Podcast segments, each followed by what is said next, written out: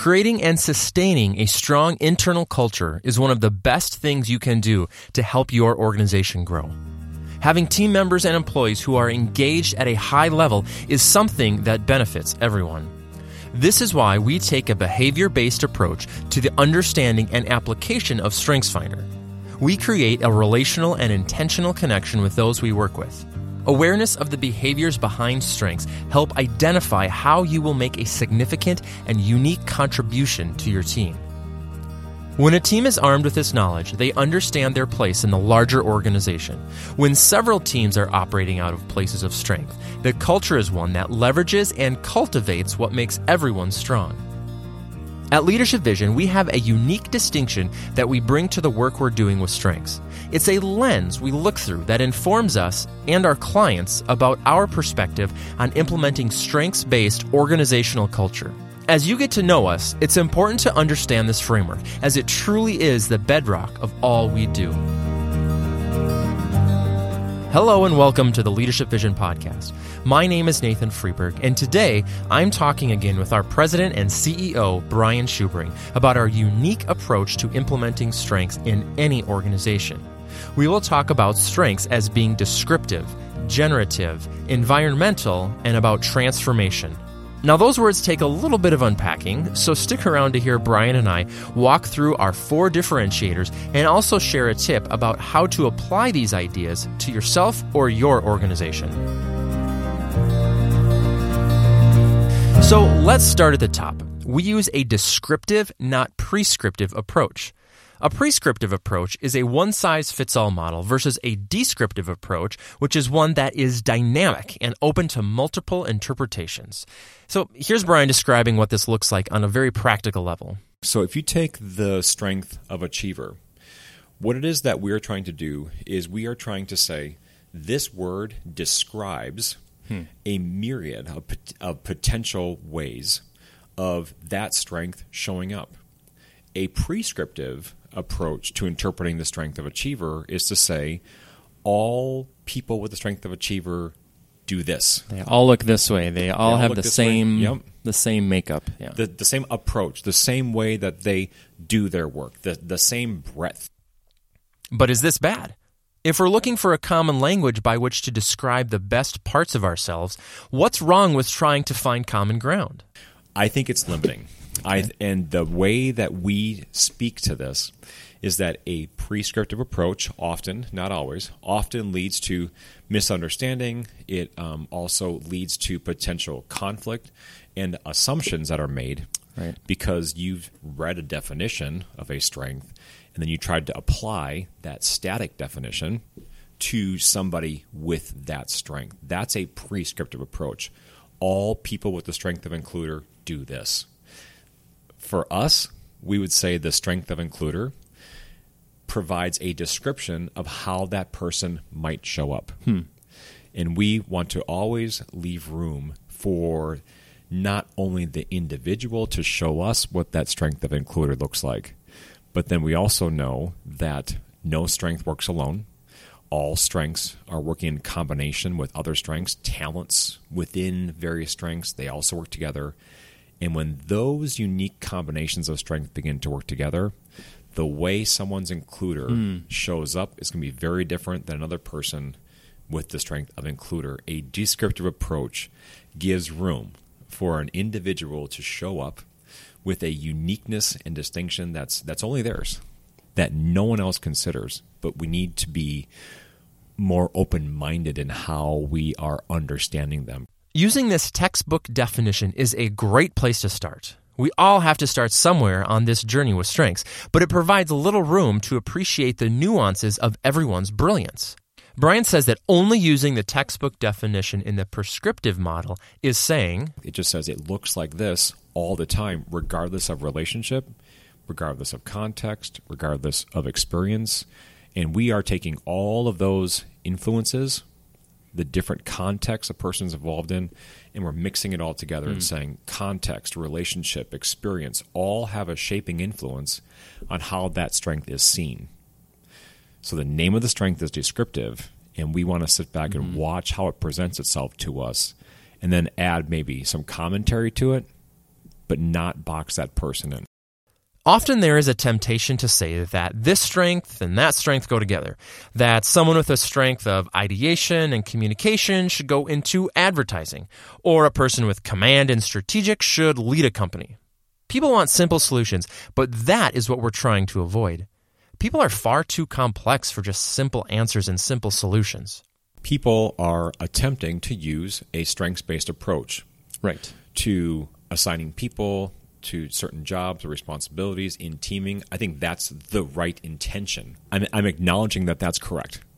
What I'm what I'm asking is to not be so narrow in then deducing that it is a strength that we're looking for. We're looking for a person with the strength of achiever and the strength of um, strategic.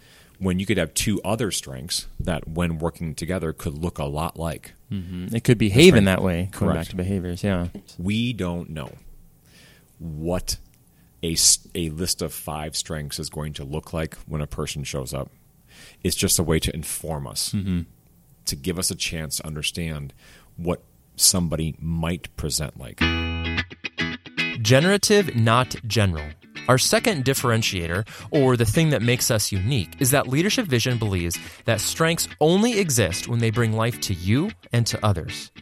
A general approach to using strengths suggests your top five signature themes are automatically strengths and can be used to excuse or encourage certain behaviors.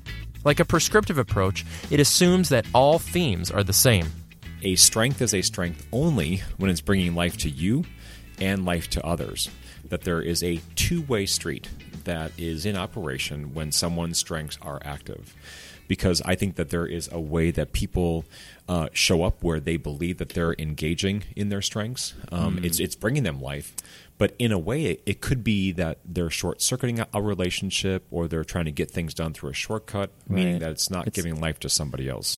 What I'm asking is that we have an, an awareness. We ask ourselves this question: Is this theme of strength bringing life to me and providing life to somebody else? And we want to ask that question and check off both of those boxes. Hmm. And then we say it's generative.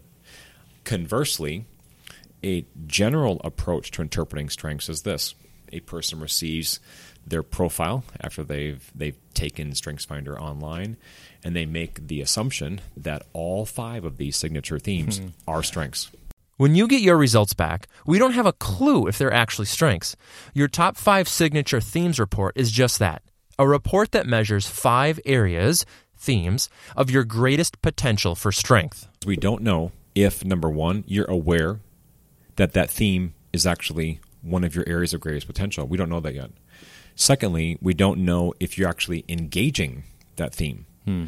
You can be engaging a theme and it has negative impact on other people. We would say that that's a general understanding of the strength, but it's not a generative application of that strength. So we kind of want to slow people down, Get nuanced, yeah. Slow people yeah. down and say, let's spend some time getting to understand the names of our themes of strength. Secondly, ask ourselves, are we even engaging that theme? Hmm. Not to mention whether it's generative or not, just are we engaging it? Are we using it on a daily basis? Are we using it at all? Yeah, at all. Yeah. Because how many huh. times have you worked with a client, Nathan, where you've seen someone get these five yeah. themes back and they're they're saying, gosh, I don't even know what this word means. I'm not even sure. Brian is right. I've sat across the table from many clients over the years in a one to one conversation who have no clue how to initially relate to the words on a page. It's only after some great conversation and helping them unpack those words and terms that they can begin to understand what it means for them and for their life. They start with a general understanding and then through a relationship with you can then begin to understand how to apply that strength hmm. in a generative way. Right. So we really focus on this, trying to draw people's attention to the potential that lies in this theme becoming a strength, and not to assume for yourself or for others that those five words are generative. This process can be difficult. Sometimes we find people have been using their strengths, and I put that in air quotes, in ways that are anything but life giving to themselves or others. Sometimes just an awareness of the idea that strengths should be generative opens the gates for a new understanding of how to engage strengths in a positive way. Environment, not just an event. Our third differentiator has to do with the way we engage our clients over time. Because organizational change doesn't happen quickly, we believe in creating the right environment for the language of strengths to stick, not just coming in to do a one and done event. But to be clear, we're not opposed to coming in and providing an event experience. So something where we're coming in for 60 or 90 minutes. We, we have some very unique and distinct offerings for that kind mm-hmm. of time frame. Yes, we do. But we really do understand that through an event, there is not much that we can do to help really put down some roots uh, so that a strengths based approach can be productive or engaging long term. Hmm. So we respect what an event can do because sometimes an event is a way to get people's attention around something that they may say, you know, we really want to do this. Mm-hmm. We've it's, often, it's awareness building. It is which is the first building. step, as we talked about mm-hmm. earlier. Another thing with, with events, um, sometimes we say yes to these to determine what relationship we can have with somebody. There have been several events that we've done where we're thankful that we were there for 90 minutes to realize that this organization uh, doesn't want to go much further than this than to simply introduce the language of strengths to a functional team. Nothing wrong with that. Because, like we've said before in many of the conversations we've had, sometimes that's what is needed for a team to begin to align around building stronger relationships. But what we are claiming is that if we have a chance to do a couple things number one, to understand your environment then we can better understand how to deliver the experience that we have with StrengthsFinder. Hmm. And if we have a better understanding of your environment, then we know how we can influence and shape the environment so that this root system we're speaking of yeah. actually has a chance t- to grow. So here's an example that really gets at this. Think of freshly cut flowers. They smell great, they brighten up a room, and they make you feel good. However, in a few days or maybe a week if you're lucky, they're dead and need to be thrown away.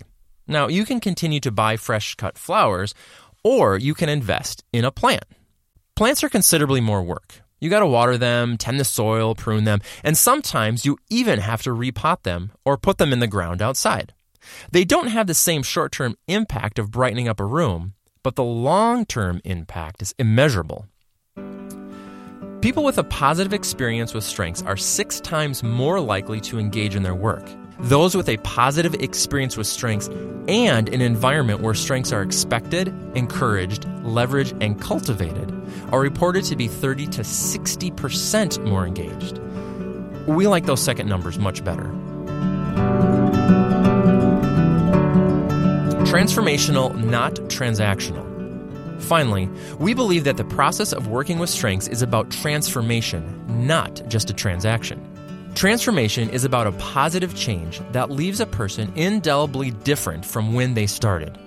A transaction, by contrast, is simply an exchange or an interaction between people. Each party gets something but doesn't leave fundamentally different. Obviously, a transaction needs to happen in order to start this whole process we're talking about. You take the test, you get your results back, and we respect that, of course.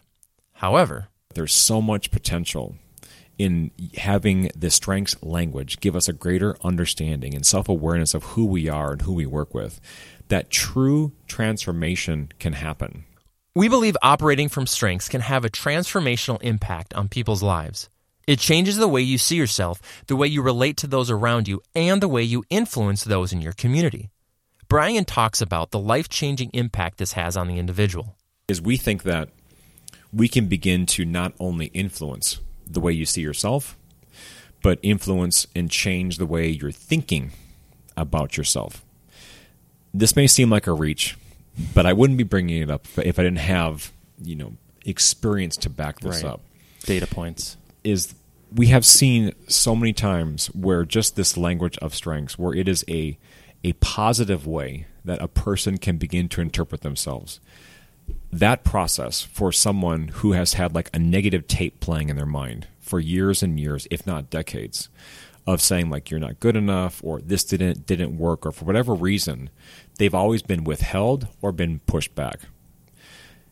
When you begin to introduce a language that hints at the beauty and brilliance of someone, if someone lets that become internalized it can really begin to transform the story that they're telling about themselves. They can begin to see themselves in other ways, and that can transform the way that they see themselves, the way that they understand themselves, the way they accept themselves.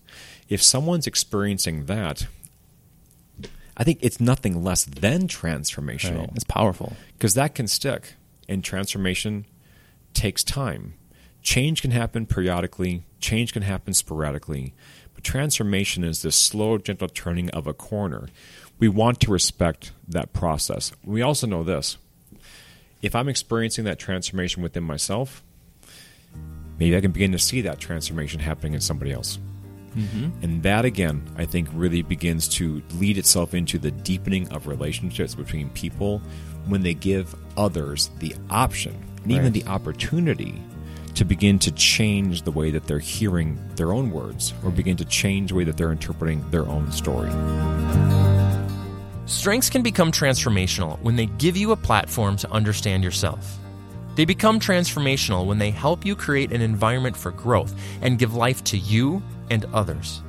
If you're listening to this, nodding your head along in agreement, but wondering how you might adopt these four words into your own practice or your own understanding of strengths, Brian offers some helpful advice.